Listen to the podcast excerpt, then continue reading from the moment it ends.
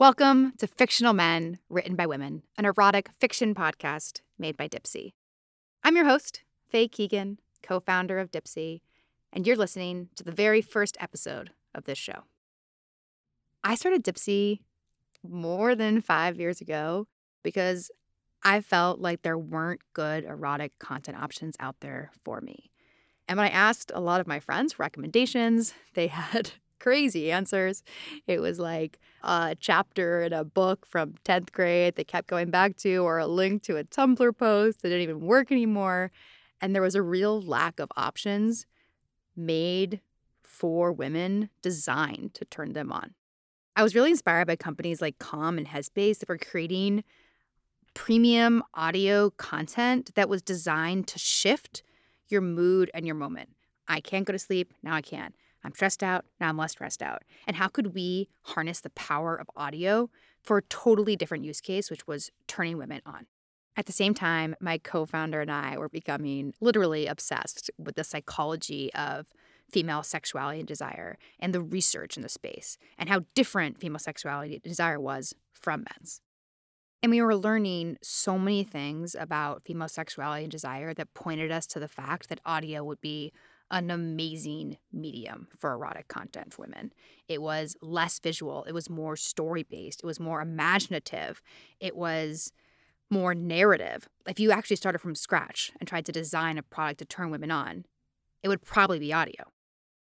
Since then, we've made over a thousand pieces of spicy, erotic audio content, particularly designed to turn women on all available on our mobile apps, which you can find on the Play Store, on the App Store. And we've learned so much uh, over the course of that time, the last five years. We talk to our users all the time uh, to get more inspiration and to hone our understanding. But the kernel of the idea has stayed true throughout. We care so deeply about what women think is hot. Every single story that we craft has the female gaze in mind. Every choice we make reflects our years of experience in creating and studying the spicy, erotic audio content we make. We are extremely rigorous and attentive to detail about all those individual choices and how they stack up. Our characters are strong but sensitive. They're tough but they're caring. They're possessive but they're generous every choice we make from the dialogue to the casting to the editing tries to protect and preserve that balance and create the hottest possible story. In this podcast, we'll be showcasing some of our favorite fictional men that we've created, some of the most popular ones with our listeners. But what is definitely the case for erotic content is that one story does not work for everyone, but there are hundreds more stories available on our app right now. In the first season of Fictional Men written by women, we'll be releasing some episodes of Lone Wolf, one of our most popular series on the app, which focuses on Jesse, a rancher, cowboy, hottie, and honestly, as a total recovering horse girl myself, one of my favorites. Also, the actor who plays Jesse has just the most amazing, gravelly, growly, low voice, which is really special and I think really brings the character to life and has that toughness and that edge, but also like a real sweetness and authenticity that I think pulls off the performance brilliantly. Uh, so I cannot wait to have you listen to him. So, without further ado, here's the first episode of Lone Wolf. If you can't wait to hear the next episode, the entire series is available right now on the Dipsea app, along with hundreds of other spicy audio stories made by and for women. You can get 30 days free using code fictionalmen at dipseastories.com. That's D-I-P-S-E-A-S-T-O-R-I-E-S.com slash fictional men. But if not, here is episode one of Lone Wolf. I hadn't been back to my grandparents' ranch in what felt like forever, but not much changes this far out in Montana. The mountains still loomed on the horizon, the sky was still a perfect dome of endless blue. After years of living in a crowded city, being in so much open space was freeing. It was even a bit surreal, although that could have been the shock of leaving my job back in the city. My last day was only a week ago, but it was still so weird to not have a schedule or the usual hustle and grind to worry about. I decided to spend the summer here, and my grandparents were thrilled. The whole way back from the airport, they babbled like a brook. But to be honest, I wasn't really listening. I was totally lost in what was out the window the sharp edges of the mountains, the lazy rolling fields, the brilliant pink and orange sky as the sun started to set.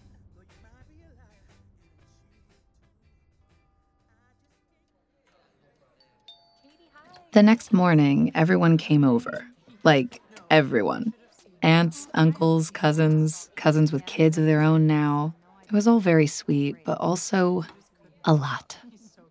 It's always good to see them, but it, it helped me remember that part of my decision to come out here was to calm down a little, figure myself out. By the time everyone left, it was dark out, and I was in desperate need of a little time to myself. Still keyed up, I went into town to see if that old dive bar was there. Hey there. Hi. You must be the famous Buckley granddaughter. That depends. On? What makes you say that? Only that your grandpa and uncles have been in here warning all the guys to be gentlemen. oh, how quaint. That's one word for it. And anyway, you've got those Buckley freckles. Still the only family in town wearing sunscreen? Nah, people are getting smarter about that. But we always know who we can borrow some from. All right, good. what are you having? Mm, can you do a Negroni? It's been a while since anyone's ordered one of those, but I think I can put one together for you. Thank you. Be right back. I didn't love the idea of my grandpa and uncles warning people about me arriving. But then again, I was the city girl who'd brought a book to read at a bar.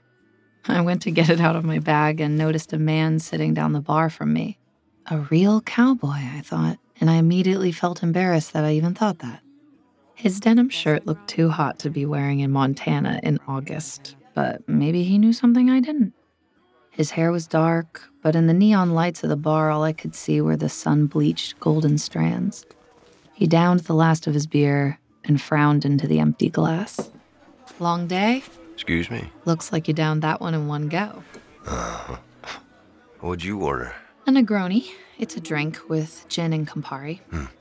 What's gin? Oh, um, it's made from juniper bit. You're fucking with me. Right. Cool. Have a good night. No, no, no, sorry. It's a lovely drink. It is. I felt the cowboy's eyes on me as I took a sip. The Negroni was perfect and deliciously cool. His gaze was intense. Are you really reading at the bar? I, I don't usually do that, but, um, Long day. yeah. I'm Jesse. Katie, Buckley. Huh. What are you reading? Oh, just a book of short stories. Does that one have the most dangerous game? How did you know? I recognize the cover. Read it a few years back. Never found something I love so much. It's one of my favorites, too. I'm always rereading it. Can I get you anything else, my friend? The bartender appeared out of nowhere, and there was something about her that seemed anxious all of a sudden. She and Jesse stared each other down for a little too long. Guess I should get going. Yeah, okay. See you around, Katie. Man, who died and made him Clint Eastwood? Yeah, he's a bit of a funny one. We're not sure what to make of him yet. Uh, who's we? You know, everybody. Hard to be the new guy in a small town. How new? Hmm, few years, I want to say. He mostly keeps to himself, but I heard Heard what? I heard he's been a real thorn in people's sides. Hmm. A couple years back, he started talking about reintroducing wolves to the land, which uh, wasn't a popular idea with the ranchers. You know how they feel about those uh, those environmentalist types. Anyway, he's not real popular around here. Definitely not with your folks. May want to keep him at arm's length if you know what I mean. But you didn't hear from me. Hear what from you? Atta girl. Can I get you another? I'm all right for now. Well, you know where to find me.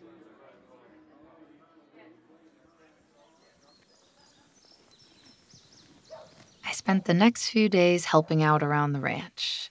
It quickly became clear that I was more help in way of running errands than doing actual ranch work. It annoyed me that I couldn't keep up with everyone else. But at the end of the long, hot days, no one treated me any different. I still got to sit around the fire with a beer like everybody else. One night, I asked one of the ranch hands about Jesse, trying not to sound too interested in her answer. She shushed me as soon as I said his name. She leaned in close and told me it was best not to bring him up. A week went by. After the hustle and grind of being on someone else's clock for so many years, it was so refreshing to want to get up with the sun. I'd make coffee and go for long walks before the day started up and got too hot. One morning, when I reached the point where I usually turned around, I saw dark clouds gathering above me. I started walking faster, hoping it wouldn't start to rain before I got home. I wished I'd thought to check the forecast this morning. Just then, a truck pulled up a few feet ahead. The driver stuck his head out the window and looked back at me. It was Jesse. You know, there's a newfangled thing called weather forecasting. Ha ha. You can't outwalk this one. Here, hop in. I'll take you back home. No thanks. I think I can make it. You'll be soaked in under a minute, I'm telling you. Thing about Montana weather, it changes real quick, and it's got a temper. I'll take my chances. Last call. Ah, okay. All of a sudden, it began to pour rain so intense I could barely see through it. I hadn't even had time to pull the hood of my jacket over my head. I marched around to the passenger side and opened the door. Jesse had the tiniest smirk on his face as I climbed into the car. All right. Good call. Yeah, beautiful, but not something you want to walk around in. Yeah. Yeah, but I don't have to tell you that. You're from here, you know. He went quiet while he tried to focus on driving. The rain was coming down for real, and it was hard to see more than half a foot ahead of us. His knuckles turned white on the steering wheel. Thanks again for the ride. I'll check the forecast next time. Ah, all good. There's a blanket in the back if you need to get dry. Thanks. I pulled the blanket around my shoulders, grateful for its warmth. I looked over at Jesse again. He sensed my eyes on him and glanced over, giving me a brief smile. The rain was getting heavier, hammering down on the roof with an alarming intensity. Soon we couldn't see anything at all through the windshield. All we could do was watch the wipers spin uselessly against the glass. Yeah, we're gonna have to wait this one out. I'm gonna find somewhere to stop. It wasn't like this when I was a kid. Yeah, happens all the time nowadays. We'll be on our way soon enough. He found a side lane and pulled over. Against the roar of the storm, it suddenly felt very quiet inside the car. I felt a tension in the air, an uncertainty. I wasn't sure if I should speak and break the silence. So, the other night at the bar, the bartender told me something about you.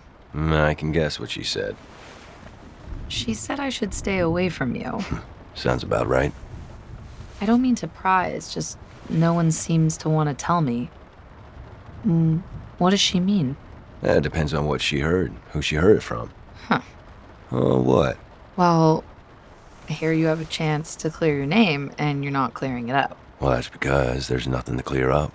It's all just a bunch of small town gossip. Mm, okay. What I'm interested in is what you think of me, without any of that in your head.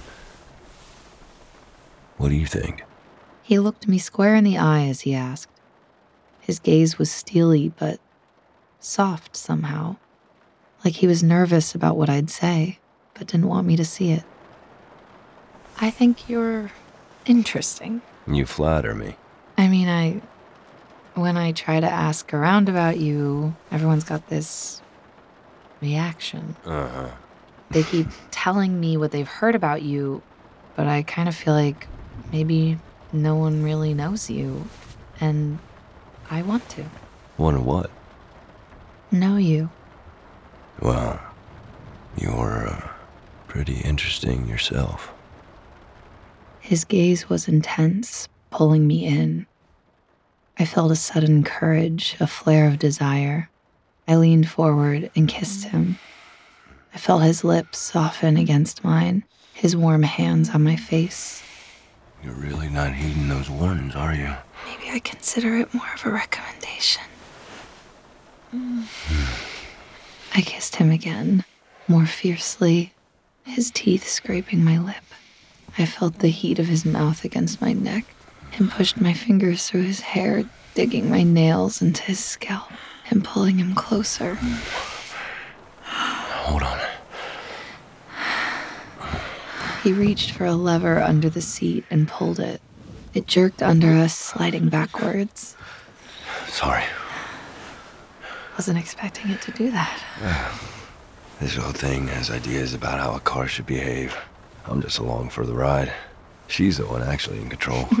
She? Ooh, don't tell anyone. I've got a reputation to maintain. That you do. I leaned in and pressed my mouth against his. The skin of his palm was rough on the side of my neck.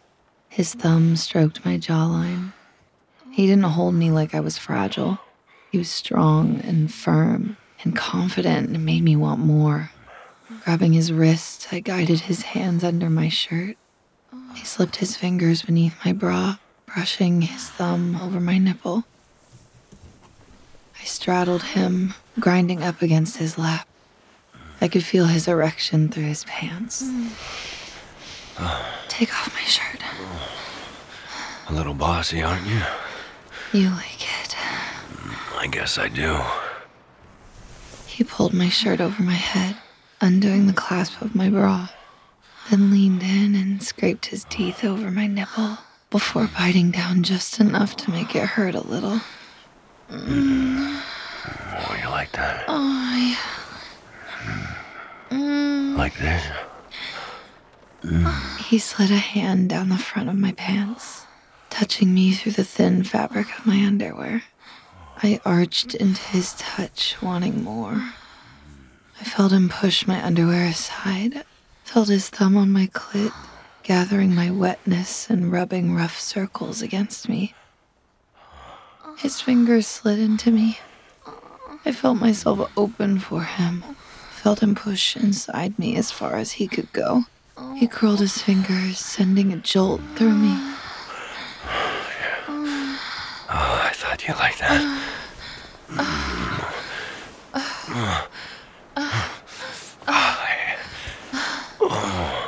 I want your cock inside me. God, yes. Do you have a condom? Yeah. Yeah, hold on. I pulled off my pants as he undid his. He unwrapped the condom and slid it on. I knelt over him, feeling the head of his cock against my pussy. Well, look at you trying to tease me. You can give it, but you can't take it, huh? Oh, I can take it.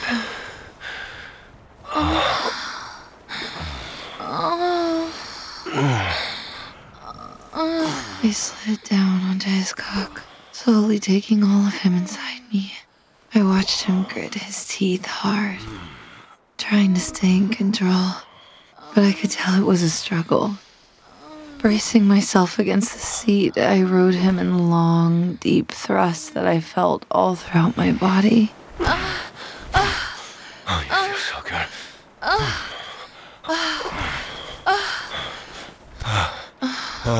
He reached between us, rubbing my clit with his fingers. I felt my pussy tightening around him, felt the pleasure building in me. Oh, you like that? Yes. Oh, oh, God. I'm close. I want to feel you come. Keep doing it.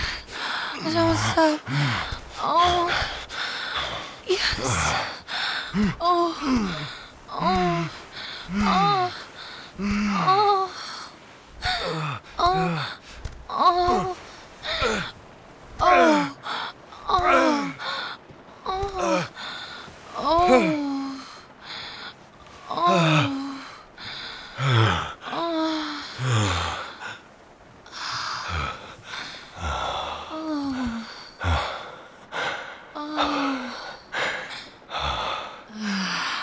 Bad news.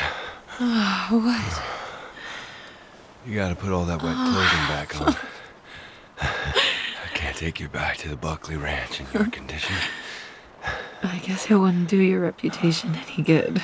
Oh, although maybe I'd get some points for rescuing you from the elements. Uh, rescuing? I hate to tell you this, but I can take care of myself. Well, maybe I've got a damsel in distress fantasy. Ooh, well, then I'm the wrong woman for you. You're definitely the wrong woman for me. But I think you're worth the risk.